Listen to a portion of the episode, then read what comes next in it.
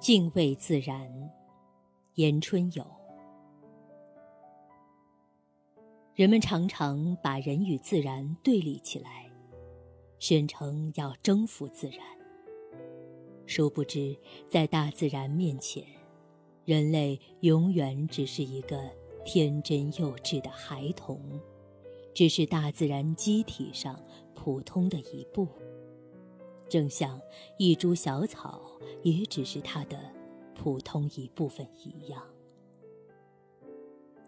如果说自然的智慧是大海，那么人类的智慧就只是大海中的一个小水滴。虽然这个水滴也映照着大海，但毕竟不是大海。可是。人们竟然不自量力地宣称要用这滴水来代替大海。看着人类这种狂妄的表现，大自然一定会窃笑，就像母亲面对无知的孩子那样的笑。人类的作品飞上了太空，打开了一个个微观世界。于是，人类就沾沾自喜，以为揭开了大自然的秘密。可是，在自然看来，人类上下翻飞的这片巨大空间，不过是咫尺之间而已，就如同鲲鹏看待赤焰一般，只是蓬蒿之间罢了。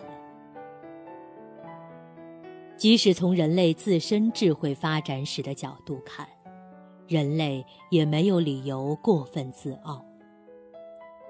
人类的知识与其祖先相比，诚然有了极大的进步，似乎有嘲笑古人的资本。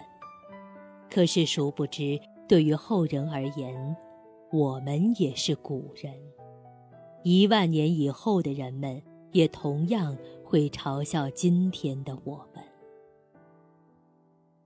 也许在他们看来，我们的科学观念还幼稚的很，我们的航天器在他们眼中不过是个非常简单的儿童玩具。人类的认识史仿佛是纠错的历史，一代一代的纠正着前人的错误。于是。当我们打开科学史的时候，就会发现，科学史也是犯错误的历史。那么，我们有什么理由和资格嘲笑古人在大自然面前卖弄小聪明呢？人类发明了种种工具，挖掘出大自然用亿万年的时间积累下来的宝藏。煤炭、石油、天然气以及其他各种矿物质。人类为自己取得的这些成就而喜形于色。然而，谁能断言那些狼藉斑斑的矿坑不会是人类自觉的陷阱呢？在宇宙中，一定存在着远比我们的智慧要高得多的生物。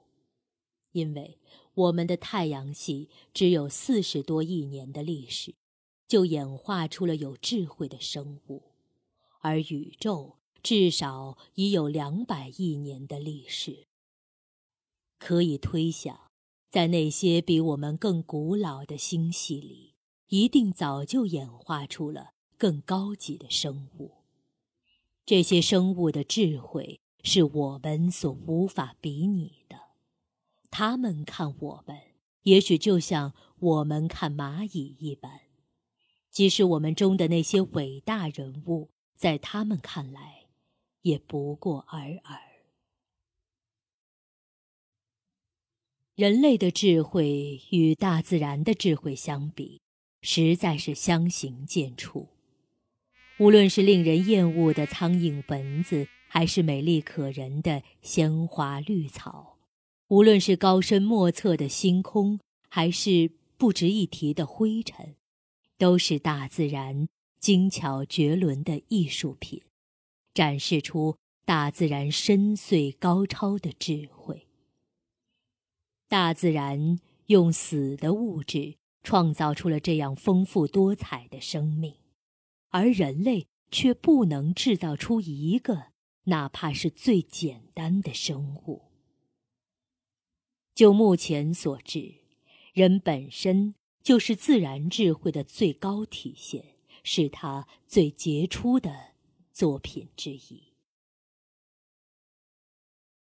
人体一共有一万亿多个细胞，这么多的细胞不仅能够相互协调，而且每个细胞都有着与众不同的特殊分工，每个细胞都有其特定的工作。绝对不会混淆，从而使整个人体处于高度有序的状态。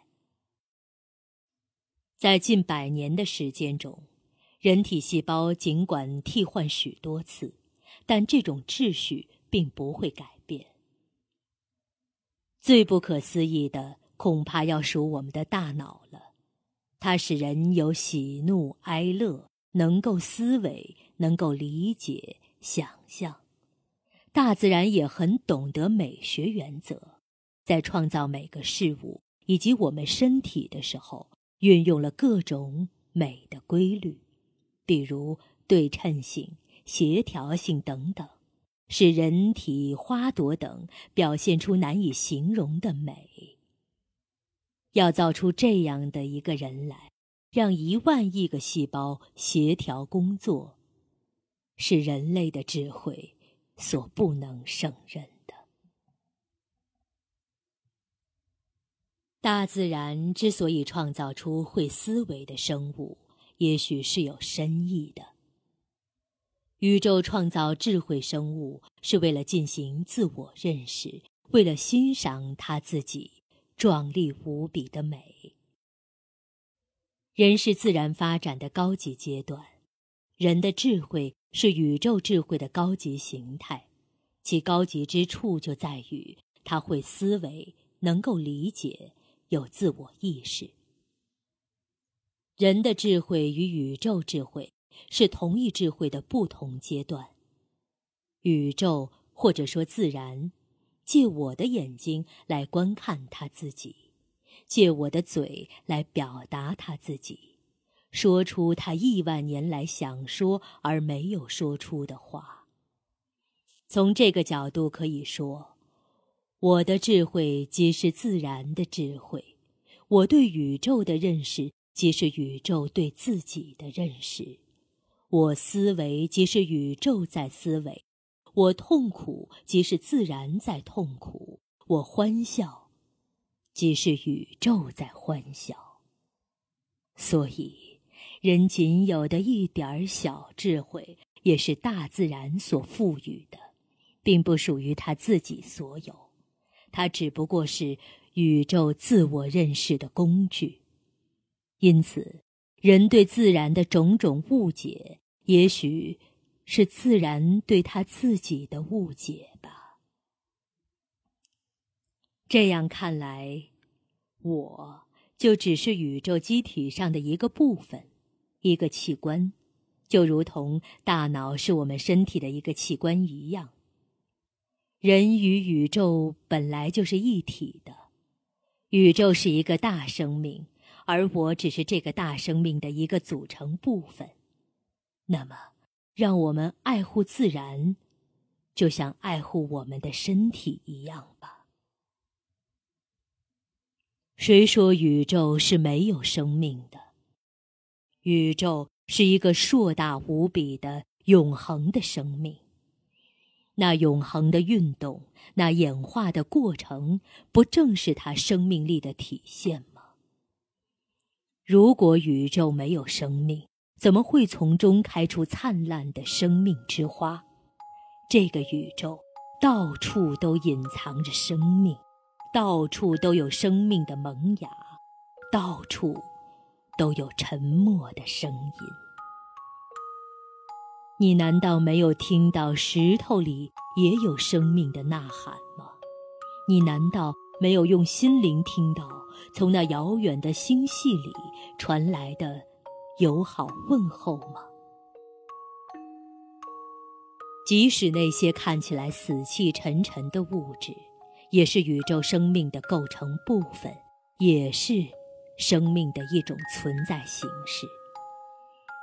那些高级的生命形态，正是从这死的物质中产生的。换言之，包括我们人类在内的高级生命，只是物质的另一种存在方式。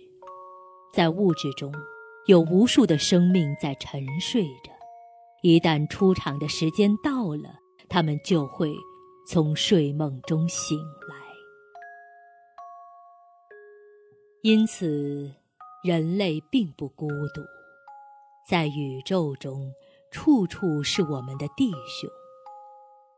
因此，我们再也不应该把宇宙的其他部分看作只是我们征服的对象，再也不应该把其他生物仅仅看作我们的美味佳肴，而首先应该把它们看作是与我们平等的生命，看作是宇宙智慧的创造物，看作是宇宙之美的展示者。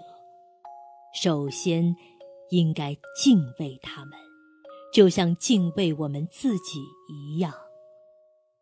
敬畏他们，就是敬畏宇宙；敬畏自然，就是敬畏我们自己。